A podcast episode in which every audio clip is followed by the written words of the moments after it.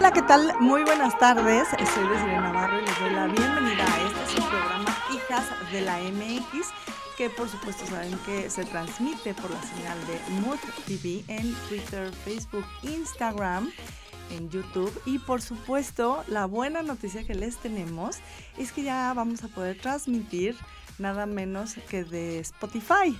Entonces, pues bueno, cada vez estamos más cerca de ustedes. Les agradecemos muchísimo todos los comentarios, eh, pues todas las preguntas, todos los saludos que ustedes nos mandan. Y bueno, ya saben que les deseamos un maravilloso día. Hoy empezamos con una noticia pues muy triste, ¿no? Eh, desde temprano nos avisaron que había fallecido la, gran actriz Edith González.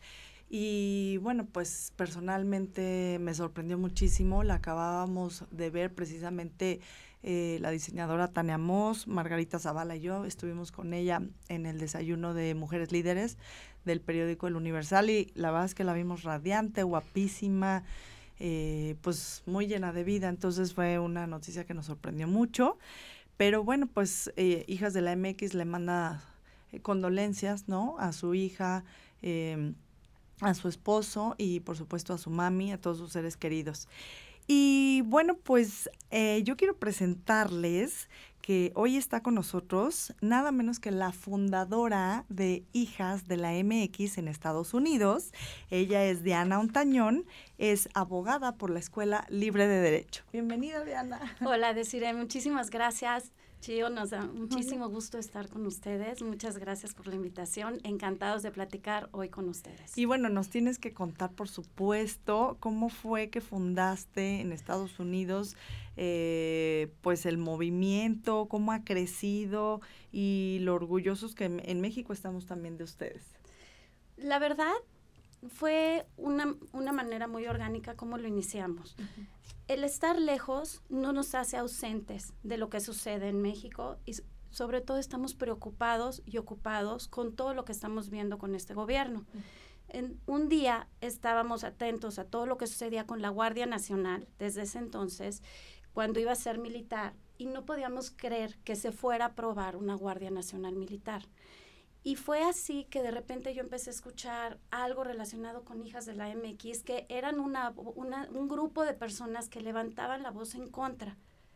Y ese fue el motivo por el que yo me acerqué a ustedes para plantearles la oportunidad de fundar Hijas de la MX en Estados Unidos junto con Perla Soto, que también es otra hija. Las dos nos dimos a la tarea de convocar a más mujeres que estuvieran interesadas y preocupadas por el bien de México, que fueran valientes, que dieran la cara, que levantaran la voz, que supieran lo que estaban sucediendo en México, pero que también de alguna manera estemos informando en Estados Unidos sobre la importancia que tiene la comunidad latina ahora que viene este periodo electoral. ¿no? Hemos estado participando desde antes, pero no solamente atendemos los problemas que suceden en México, también todo lo que está sucediendo en Estados Unidos y que más adelante trataremos porque ahorita la relación bilateral y la cuestión electoral con Trump sí está determinando el futuro de México.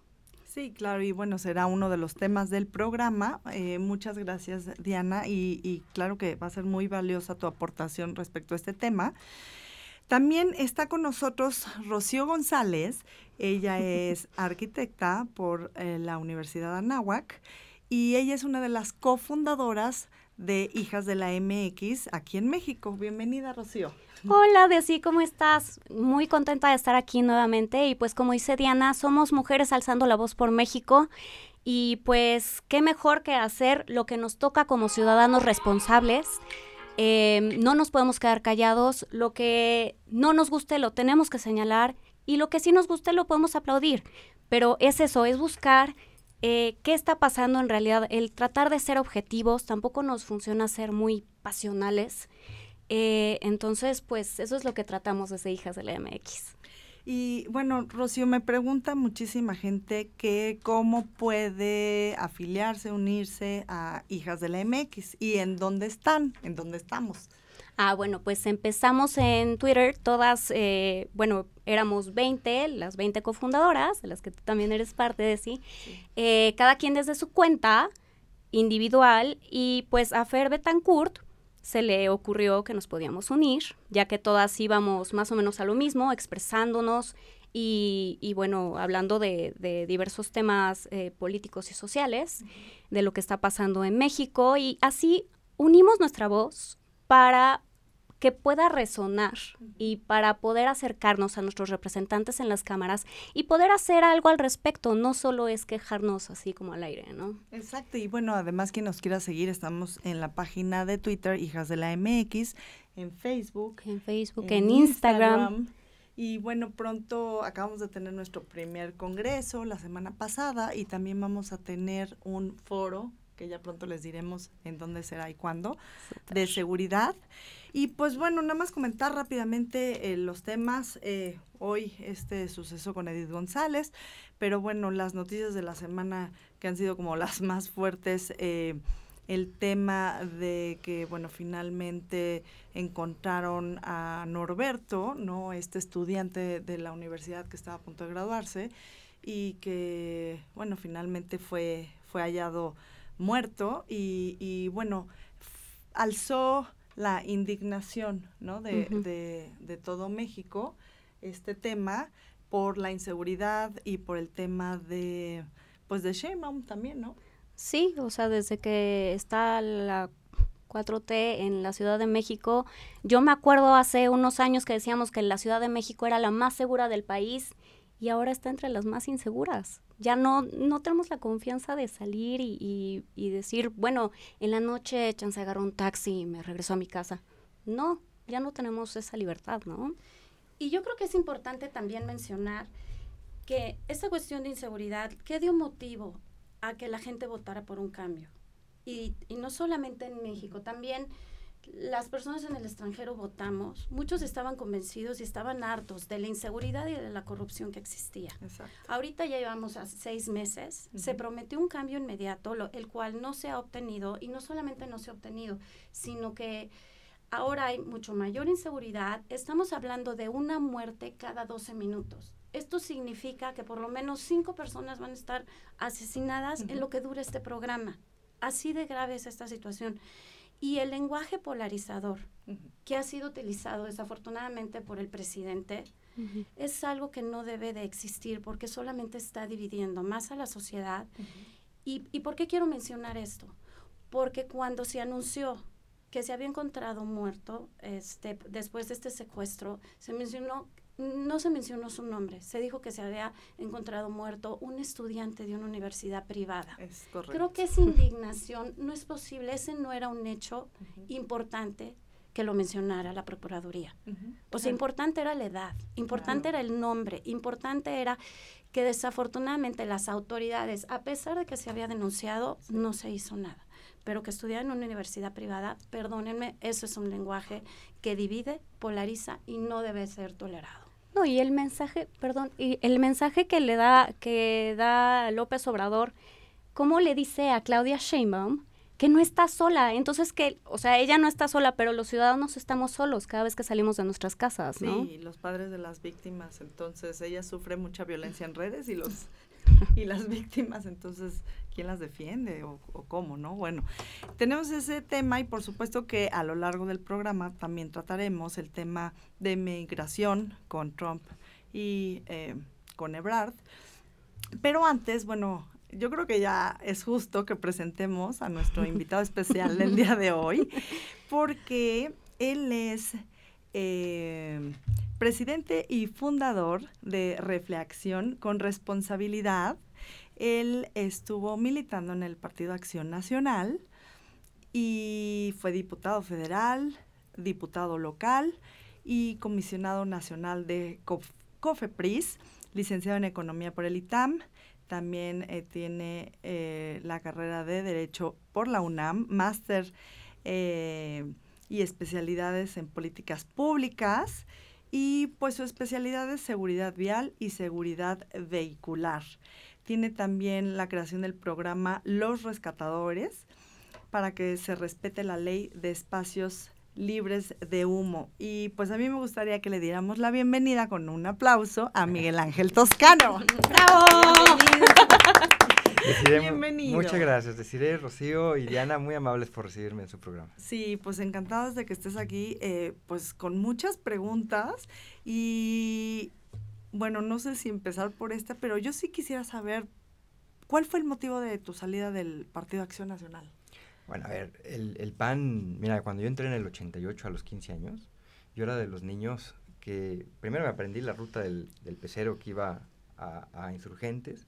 Se acordarán, tal vez ustedes, no, igual y no, yo soy más viejo que ustedes, se acordarán ustedes que el maquío llegaba a, a insurgentes y ahí hacía sus mítines de cierres. Cada vez que estaba en la ciudad, ahí hacía sus mítines en el monumento al Oro Obregón.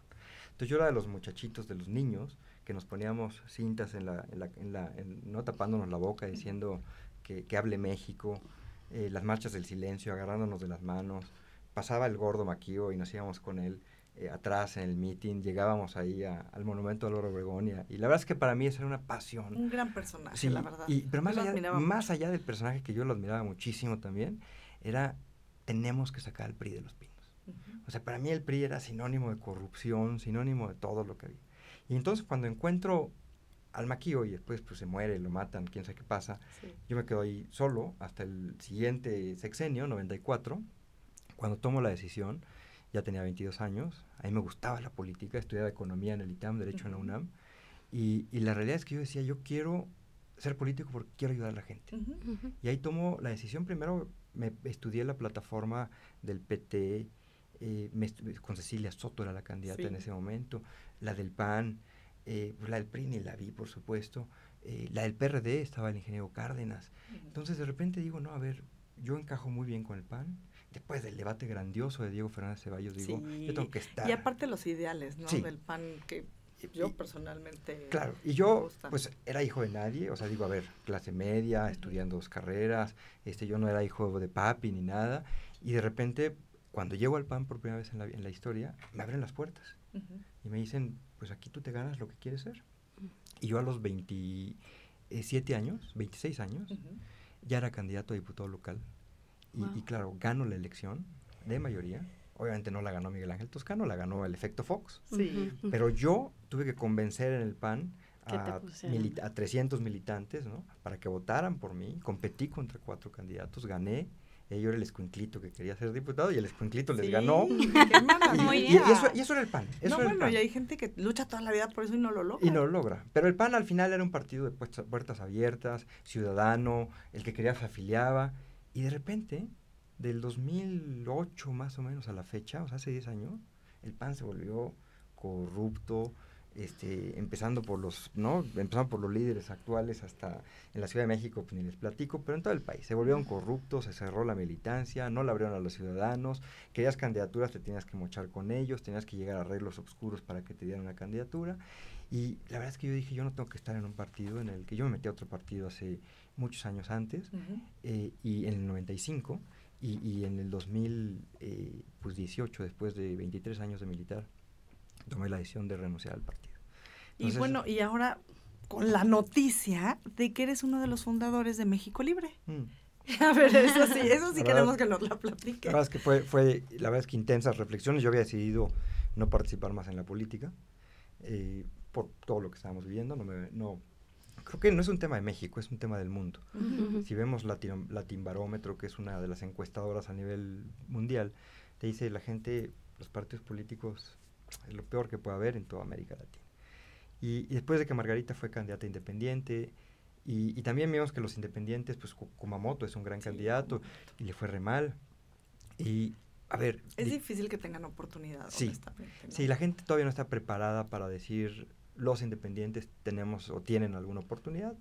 Y, y, después de esta reflexión de que Margarita se, se, bajó de la campaña porque no había condiciones de seguir, uh -huh. eh, tuvimos un grupo la, la de, de, la decisión de decir, ¿qué hacemos? Queremos, estamos preocupados por lo que está pasando, por lo que va a pasar, porque ya veíamos venir todo lo que todo lo que venía. Terremoto. La única opción viable es hacer un partido político, aunque no nos guste como claro. ciudadanos. O sea, yo, yo lo digo, a mí no me encanta la, la figura, pero es la única que hay en la Constitución uh -huh. y además es la única que la permite cada seis años. O sea, que si no lo hacemos este año 2019, uh -huh. no la podemos hacer hasta el año 2025. Y entonces dijimos, a ver. O sea, hay un periodo determinado en que uno puede inscribir y que lo marca que cumplir con la Constitución. Uh -huh. Solo este año 2019 se tienen que hacer las asambleas hasta el 31 de enero del próximo 2020. Entonces dijimos, a ver, o nos quedamos con los brazos cruzados viendo el horror de lo que puede pasar, que ya está pasando, o hacemos algo y hacemos un partido político. Y esa fue la, la razón por la cual decidimos estar en México Libre. Eh, claro, con Felipe Calderón y Margarita Zavala a la cabeza, pero claro, hablando con ellos diciendo queremos nuevos liderazgos porque esto es, ni es nuestro partido, queremos un partido ciudadano, queremos que todo el mundo, queremos volver al pan antiguo. Pero ahora con va a ser los México. mismos ideales. Y bueno, pues nos tenemos que ir a un corte. Se ha pasado muy rápido este programa, pero al regreso, Diana y Rocío tienen algunas preguntas preparadas para Miguel Ángel Toscano. Vamos a un corte y regresamos. Estamos en el programa Hijas de la MX por la transmisión de Mood TV.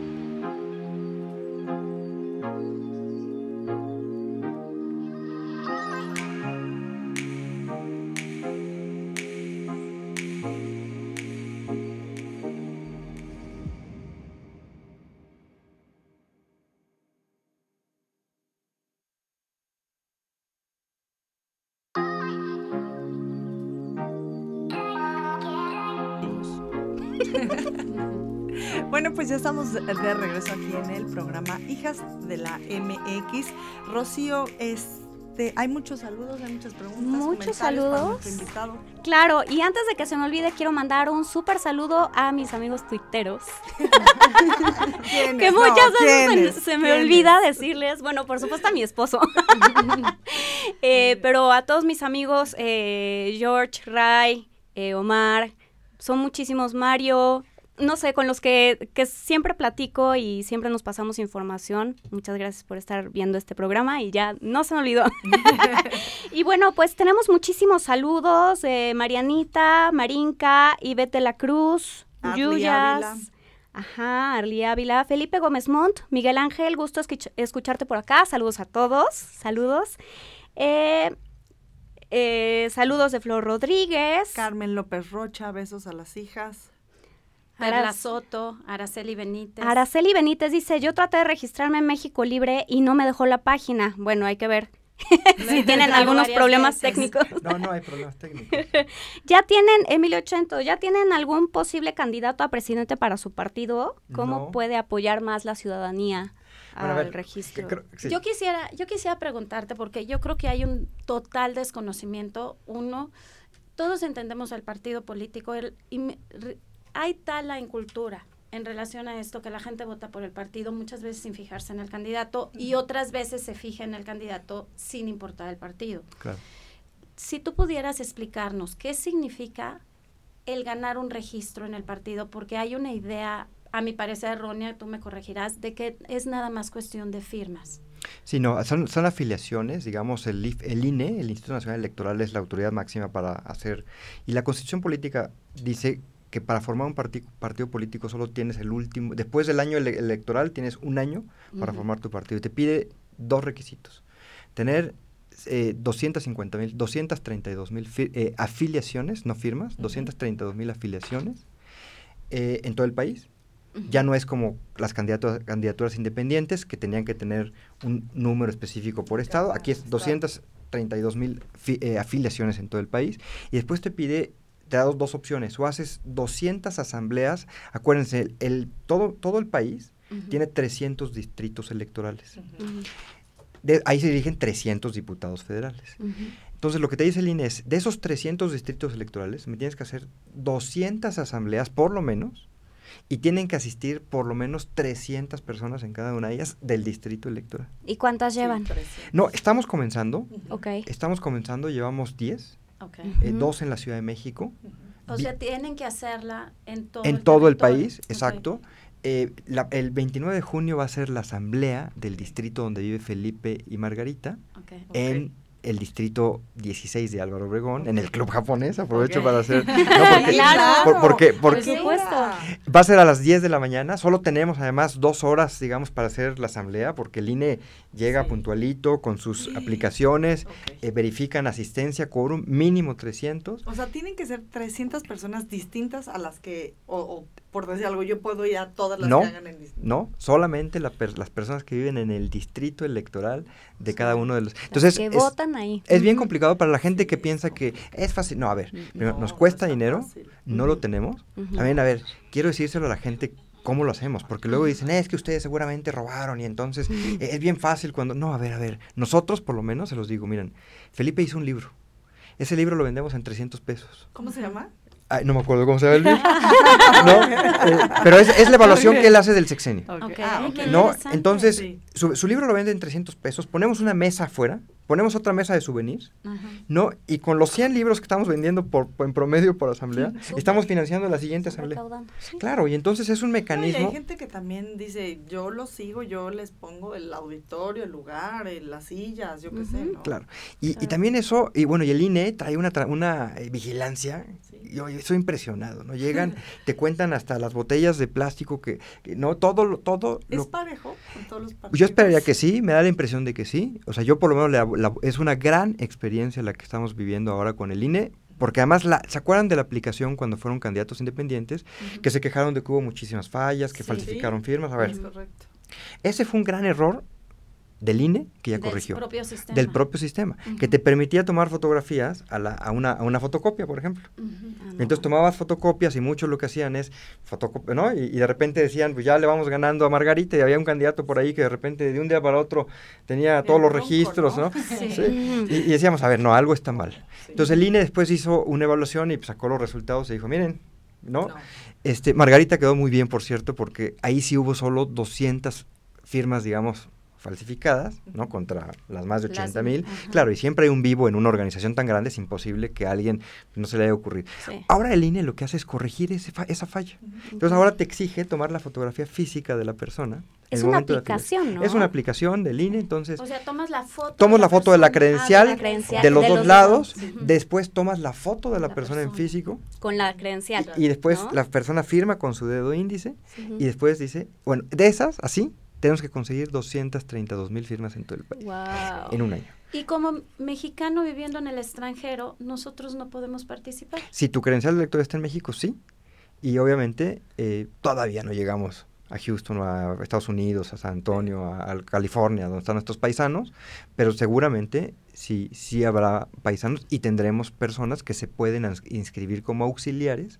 ¿Qué significa ser auxiliar? Bueno, que Miguel Ángel Toscano es auxiliar y entonces yo puedo recabar firmas a nombre de México Libre. Entonces seguramente muy pronto tendremos auxiliares en Estados Unidos o en Europa o en América Latina Ujú. y, es, y, y es- y ellos van a poder a- a- afiliar a mexicanos, por supuesto. Dice Jaime Cuellar que muchos saludos, que asistió a la de Monterrey. Eddie Jaime, saludos. Doroteo Torres. eh, Jorge Hernández Olvera, regístrate en mexicolibre.org.mx y am, pues muchos saludos y pues también muchos temas que tratar eh, en esta ocasión porque eres especialista en en políticas públicas para que se respete la ley de espacios libres de humo, ¿es correcto? Sí. Dicen que el que es bueno para todo no es bueno para nada, pero, pero yo, a ver, eh, tengo una fundación. Sí. Eh, la fundación, la marca de la fundación es Los Rescatadores. Ajá. Eh, hacemos muchas cosas, seguridad vial, seguridad vehicular. Y, y, a ver, tenemos un gran problema en este país. Yo fui uno de los impulsores cuando fui diputado de los espacios libres de humo de tabaco. Eh, pasa eso en el 2007, la ley, en 2008 se publica, entra en vigor, me toca ser comisionado de COFEPRIS y me toca aplicar la ley. O sea, ya como comisionado, entonces es una tristeza porque alguna vez me tocó estar en Virginia, en Estados Unidos, en el municipio eh, que está junto a Washington, D.C. Y esa semana entra en vigor la ley. Cuando entra en vigor la ley, todo el mundo respeta la ley. Un orden, una... O sea, ¿qué dices? El dueño del establecimiento, los usuarios, la gente se salía... Yo decía, wow, esto es lo que quiero para México. Y en México no. ¿Por qué crees que...? Porque no se aplica la ley. Pero ninguna. O sea, eso, a ver, e, ese es el tema que hablábamos ahora de, los, de la delincuencia, ¿no? Ese es el, ese es el, gran problema de este país. La impunidad sí. y, que hay un doble estándar. Sí, y entonces vas a, una... No, hay un doble estándar en todo. O sea, los vehículos seguros. Fabricamos coches de primera para Europa y para Estados Unidos y coches de segunda para México. Fabricamos coches con siete bolsas de aire para Estados Unidos y para Europa y aquí les ponemos dos. ¿No? Fabricamos coches con eh, sistema de estabilidad para que el coche no salga en una curva cuando tengas que frenar rápido y en México no le ponemos por ahorrarnos 50 dólares. Eso es todo México. Entonces, cuando llegas a un establecimiento, sobre todo bares y discotecas, este, los letreros de no fumar en todo el lugar, en todo el antro, y todo el mundo fumando. Y la verdad es que a mí me da mucho coraje porque además ahí empieza la corrupción. Cuando tú como ciudadano, como chavito de 18 años, este, como señor de 40, no importa, como señora de 35, toleras que no se respete la ley, cualquiera que ésta sea, cuando tú como ciudadano tiras la colilla de cigarro a la calle, no te pones el cinturón de seguridad, te estacionas en las cebras, vas a más de 80 kilómetros por hora. No eh, haces fila. No haces fila. Es algo que aquí está eliminado, el orden. El orden, por supuesto. Eso es corrupción. Entonces, al final, pues eso es parte del proceso eh, triste de México, ¿no? Que hay que decirlo, eh, que no ayudan las autoridades, o sea, de verdad que hayan quitado un, fotomultas, ¿no?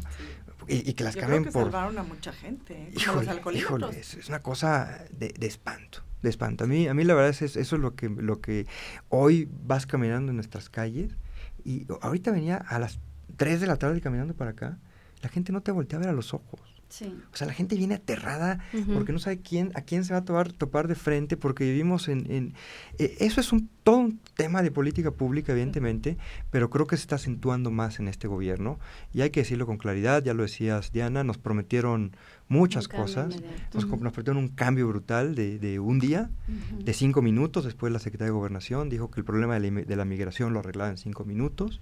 Y la realidad de las cosas es que se están desbordando los temas, está incrementando la, inseguridad, está incrementando la delincuencia, está incrementando el número de migrantes, van a aumentar los problemas. Fíjense, aún, aún cuando tus conocidos empiezan a sufrir atracos, asaltos. Cuando tú estás en un restaurante en la noche comiendo con tus amigos y llegan cinco delincuentes con armas y te... Eso pasa, pasó la semana pasada a unos amigos. Y todo el mundo observa y nadie interviene. Nadie. Nadie. Entonces, como dicen, gracias a Dios a mí no me tocó. Claro. Entonces, mejor ni volteo ni veo. Y porque si no, no vaya a ser. Sí, claro, te va a peor. El, secuestro de la muchacha en Polanco, ¿no? Tres personas ahí, ahí están las cámaras, y, y nadie le habló al 911, ¿no? Nadie dijo nada, nadie tomó las placas. Este, lo que hoy estamos viendo de, del muchacho Norberto, de hoy de Leo, verdaderamente cosas que no habíamos visto desde el año pasado con esta frecuencia. Yo estaba recordando que esta inseguridad que hoy sentimos, al menos en la Ciudad de México, no lo habíamos vivido desde aquella marcha de la paz. 2011, ¿qué ha sido? Que casualmente, quien era el regente de la Ciudad de México? López Obrador. ¿no? O sea, la verdad es que en Ciudad de México no hemos sentido tal impunidad, tal ola de secuestros, de robos. De terror. y yo creo que se ha empoderado, porque se criticó tanto la lucha contra el narcotráfico y ahora de alguna manera dijeron, yo no voy a luchar, yo no voy a pelear. Amnistía VIP. una amnistía. Entonces, ¿eso que provoca? Un empoderamiento a que los criminales sigan haciendo. Y mira, y te doy otro dato. Por supuesto, y, te doy un dato más. Qué pena, qué tristeza que Marcelo Ebrard, que es un pues, cuate ahí más o menos de lo más, de, lo, más, respetable que, que tiene, que tiene este gobierno, haya ido a negociar eh, el tema de los aranceles a cambio de convertirnos en tercer país seguro. Pero lo más grave de todo, ¿cuándo pusieron sobre la mesa que no se metan las armas a México. O sea, me parece lamentable. O sea, a ver, ¿de dónde vienen las armas de los narcotraficantes? Vienen de Estados Unidos. O sea, no puedes no puede ser que un secretario no ponga en la mesa y diga, a ver, señores, yo me comprometo a hacer algo con la migración. Pero ustedes también claro. se comprometen. ¿Cuál es su compromiso? ¿No? O, sea, si hay narcotraficantes aquí es porque porque allá los porque allá consumen, porque, no, porque allá consumen ah, el producto. Porque consumen, pero además mandan las armas para acá para hacerlos más fuertes. Creo que se tienen que ir a un comercial. Sí. Perdón Está muy buena la charla, nos vamos a un están comercial. a punto de abrirnos nos la vamos a una pausa, pero regresamos en unos momentos más. Soy Desiree Navarro, esto es Hijas de la MX y estamos platicando con Diana Ontañón y con Rocío González, por supuesto nuestro invitado especial del día de hoy, Miguel Ángel Toscano.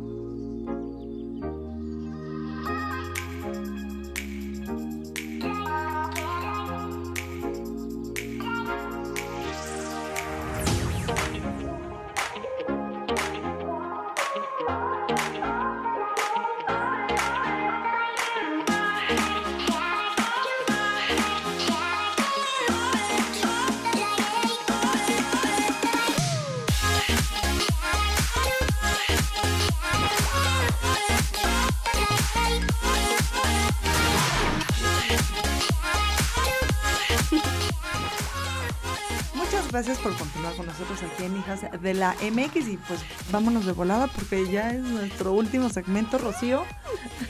Hola, muchísimos saludos, Fer Betancourt. Hola, ¿cómo estás? Eh, y pues también les queremos recordar que nos sigan en la página de Facebook, arroba hijas de la MX oficial. Por favor. Eh, bueno, y tengo una súper pregunta para, para ti, Miguel Ángel. Con mucho gusto, Rocío. Si fuera necesario, ¿se aliarían con los otros partidos de oposición por el bien del país? Mira, te voy a decir lo que dice la Constitución y, y ahí viene la respuesta. Dice la, y qué bueno que lo dice así. Dice, una vez que, que te conformas como partido político, ya les platicaba, es, es bien largo el proceso y bien complicado. Ojo, ¿eh? Financiamiento de los partidos políticos, no hemos hablado. Ujú. Pero se los digo desde ahorita. Sí. Sí. Yo, en mi posición personal, está en contra absoluta del financiamiento de los partidos políticos. Ok. Yo creo que hay que reducirles, ojalá el, ojalá el reducir. 100%, pero bueno, por lo menos el 50%. Y también a los diputados. ¿no? Sí, sí, sí, sí, sí, sí. exageración No. tener 500 Claro. diputados. No, no, no, debíamos, a ver, Y más Y con ma- el nivel. 400 Y más que no diputados en lugar de representan la 500, investidura claro. que tienen. Ah, bueno. Es desafortunado los Sí. comentarios Oye, que han hecho. y podríamos hacer un repaso, no da tiempo. Trump. O sea, podríamos dar un repaso de la calidad de los diputados, ya lo Sí, vieron, ¿no? Sí. Señoras que no saben hablar, señores Sí. que, que, hijo, una cosa de pena.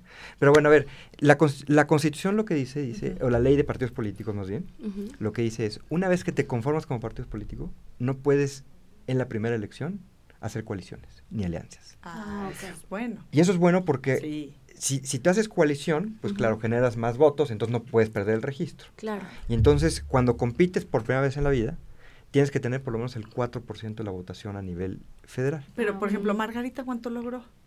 Bueno, Margarita, acuérdate, se baja Se antes, se retira antes, Ah. Sí. pero llevaba eh, menos del 10%. Por ciento. Exacto. Entonces, claro, a- a- pero aún así Margarita era independiente. Entonces, como Sí. independiente, pues no hay registro, no hay nada. Ah. Entonces, el, el- el año 2021 sería la primera elección que podríamos competir. Por supuesto, vamos a tener candidatos para los 500 diputados, para los 128 senadores. Ojalá que sean 496 en lugar de lo que hay. Eso es, eso quisiéramos que pasara en el Congreso. Tienen la mayoría para hacerlo, no lo hacen. Nos prometieron una cosa y no lo, no lo hacen. Que es que- fundamental una sociedad participativa. Sí, Sí. Porque claro. yo sí quiero recalcar lo que nosotros vimos que sucedió en Puebla, un 70% de abstencionismo. Sí, qué pena, no. qué pena.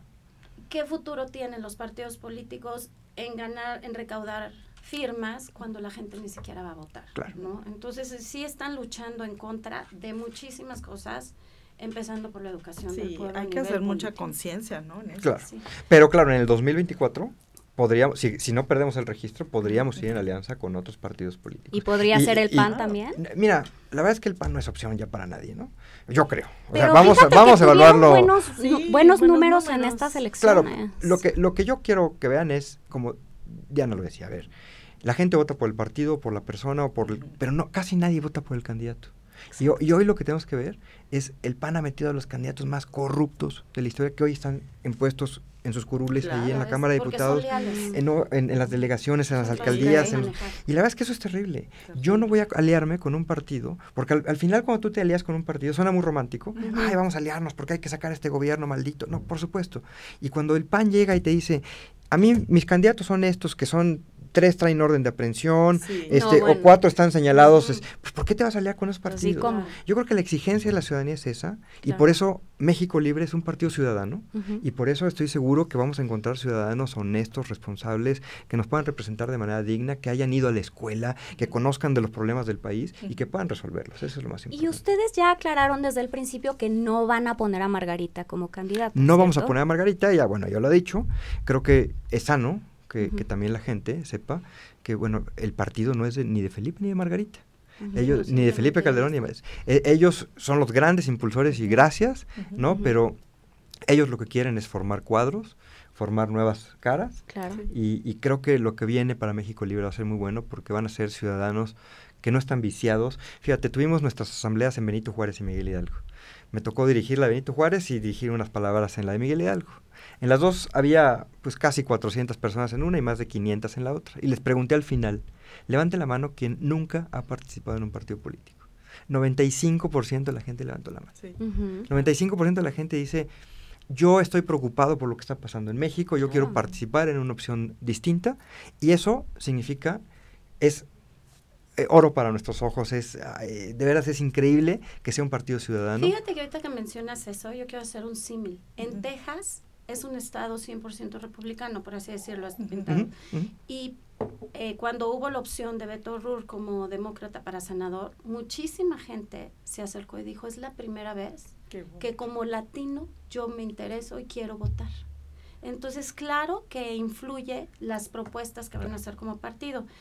Y creo que es importante ahorita que están mencionando todo lo electoral, si nos salimos un poco de lo que está sucediendo en México y hablamos la situación que está sucediendo con Estados Unidos. Sí, es, un, es delicado.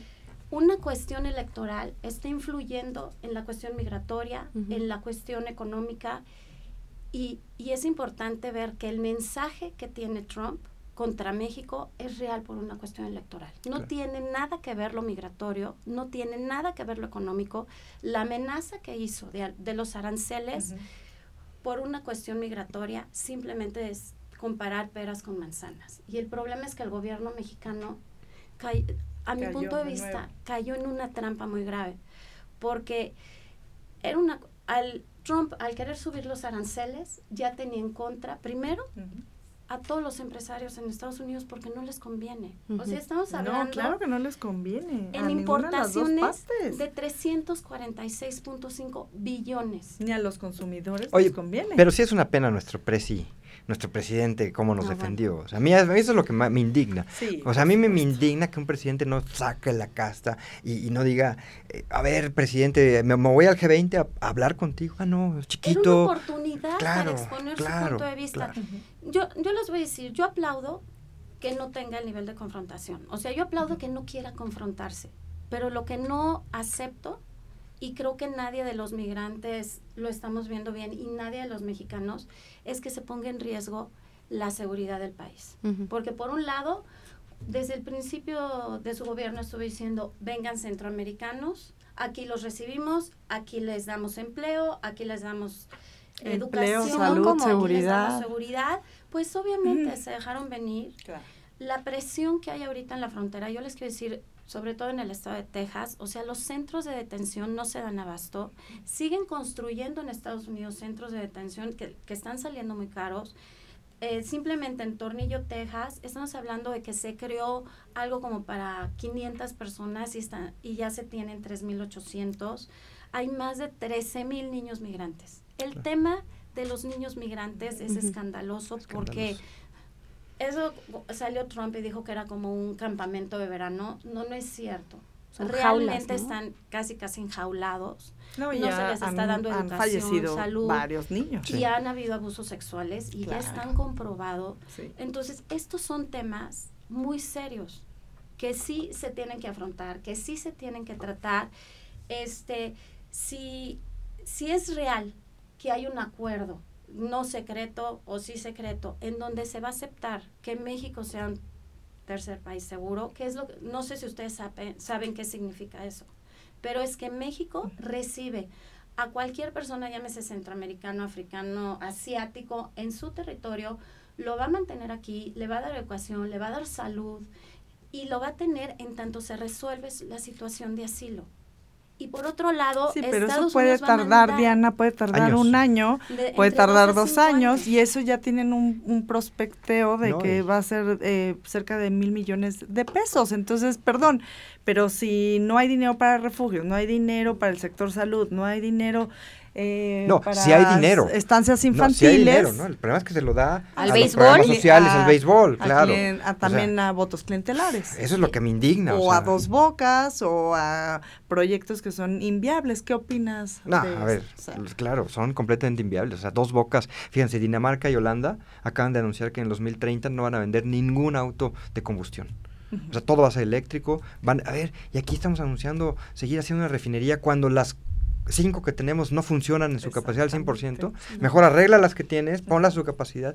Es un horror. La verdad es que a mí me da, me apena muchísimo como mexicano, eh, ya cuando incluso hablas con un extranjero y dicen, miren, acabo de ir a Argentina para un tema también de, un curso de seguridad vial, y me decían que ustedes de plano no ven lo que nos está pasando, no ven lo que nos pasó con Kirchner aquí, no ven lo que está, lo que acaba de pasar aquí con Venezuela, este, pues no, tristemente eh, yo dije en Puebla, era como mi esperanza decir eh, un candidato, pues el del PAN, que era el mejor de todos, que no era panista, pero que, que, dije, bueno, este, este, señor tiene que sacar, y pues no, la gente no fue a votar, la gente decidió otra vez, la indiferencia de que decidan otros por mí, a mí no importa, gana el peor de todos, y la historia pues ya la conocemos, lo que va a pasar va a ser terrible para los próximos años y meses para el país. ¿Cuál, cuál, perdón, cuál crees que ha sido la peor decisión de este gobierno? Ah. Yo creo que me, nos eh, reímos todos. No, hay, hay, hay, muchas, o sea. A ver, es que, es que todo, todo es, es, la ideología de este señor, pero yo creo que quitarle dinero al sector salud ha sido la peor decisión. O sea, quitarle los medicamentos a los enfermos de VIH SIDA, quitar los medicamentos a los niños, y personas con cáncer, quitarle, a ver, no, ya vieron el, comunicado del ISTE de Querétaro, que los elevadores no funcionan, que por favor eh, solamente urgencias se pueden atender. el otro comunicado que no hay jeringas. Este que, o, sea, a ver, no hay cosas básicas. No hay cosas que básicas. Se necesita para que una persona subsista. ya no es cuestión de una enfermedad. O sea, simplemente ya no pueden mantener pero ¿cómo es posible? Dice eh, Ivette la Cruz, comentó AMLO que gracias a sus recortes ahora hay dinero para apoyar a Centroamérica. Dice Mariana Guerrero, mejor que ese dinero ahorrado por los recortes sirvan para los mexicanos. El buen juez por su casa empieza. Y bueno, Ah, bueno, no dijo lo del, lo del avión, ¿no? Dijo que lo que lo que venda, el dinero que se recaude por la venta del avión, va a ser para los hermanos centroamericanos. A ver, ¿Por tenemos... qué esa política? ¿Por qué crees que, que tengan esa política? Es miope, es un cuate, pues no ha viajado, por supuesto, no tiene mundo. ¿Pero eh, crees que sea por apoyar a los eh, países comunistas, socialistas? Pues no, ni siquiera creo que tenga que ver. Yo creo que tiene que ver con una... A ver, ideología. Sí, una ideología, eh, un gobierno gerontocrático de viejos, que están old fashion, que no sé, digo, a ver, el señor Jiménez Espriu tomando decisiones por la próxima generación, este, cuando él ya no la va a ver porque se va a morir en... Sí, les vale. O sea, Y hay una frase que a nosotros, no, bueno, que a mí desde el primer día que la, escuché me escandalizó. El decir que la mejor política exterior es, es la política interior. Desde ahí ya está diciendo, cerraron Pro México, cerraron cualquier tipo de promoción turística. Pues que se Cerraron CPT. O sea, ¿cómo vamos a promocionarnos a nivel internacional? Sí, o sea, era una de nuestras principales industrias, la, turística. Supuestamente cerraron también el programa Paisano y hace poco dijeron que se estaba apoyando. Entonces, hay mucha Ciencia, tecnología, o sea, no están apoyando a los deportes, o sea, nada. Sí, o sea que permiso especial ahora para salir al extranjero. Entonces, creo que... Las estancias infantiles, o sea, es que... Lía Limón está con nosotros, le mandamos un abrazo y ha trabajado muchísimo para los amparos. O sea, ella conoce muy bien ese tema. A ver, y la gente si no lo entiende, imagínense, ustedes abren una estancia infantil, el gobierno te da un complemento de apoyo para que tú le puedas eh, dar para que la gente pudiera tener un precio más accesible y ese complemento, esa diferencia te la pone el gobierno. Y hoy le quitas esa oportunidad otra vez a las mamás. Pues ustedes conocen, están involucradas con el sector más importante del país, las mujeres. O sea, para una, una, mamá soltera que no tiene, que tiene que trabajar en Ciudad Juárez, que tiene que dejar a sus hijos en la estancia infantil. El dinero no lo va a resolver. Claro, claro. No, obviamente que no. Pero no resuelve la Pero es que cada decisión conlleva a, a muchas eh, consecuencias. que son gravísimas y parece que nadie las piensa cuando toman esas decisiones. Pues no, porque cuando te regalan dinero, cuando te dicen, oye, te voy a dar 800 pesos por estudiar o 1250 por ser adulto o 3000 por... Y la gente dice, claro, a ver, eso hicieron en Venezuela. Es el modelo venezolano. Ahora que vi un mitin en la Gustavo Madero, en el mismo momento en que estaba el velorio de Norberto me parece además de pero tan mal gusto. de tan mal gusto pero cuando ves las imágenes y ves a los viejitos ya al frente aplaudiendo todo lo que dice el señor López Obrador dices no puede ser o sea cuando yo volteo a ver a, Maduro es la misma imagen nada más en México. Nada más que lo han hecho en seis meses lo que ellos han tardado a hacer en 20 años. Pues se nos ha acabado el tiempo, pero pues yo los invito a que lleguemos a las conclusiones de este programa, a lo que quieran pedirle a la gente, decirle a la gente, la gente está ávida por decir, estamos desesperados, estamos preocupados, ¿qué podemos hacer, Diana? Pues, pues lo primero que yo quisiera decir es que como migrante, como mexicana viviendo en el extranjero, habemos muchos que estamos preocupados, que estamos ocupados, que estamos atentos. En el caso de Hijas de la MX en Estados Unidos, estamos hablando de 24 fundadoras. A todas les envío un gran saludo. Somos ocho estados donde estamos representados y quiero decir que van a seguir contando con nosotros. Rocío. Eh, pues lo que estábamos diciendo, que podríamos hacer un ejercicio de verdadero o falso con las promesas que hizo López Obrador en campaña y las que está cumpliendo, las que no.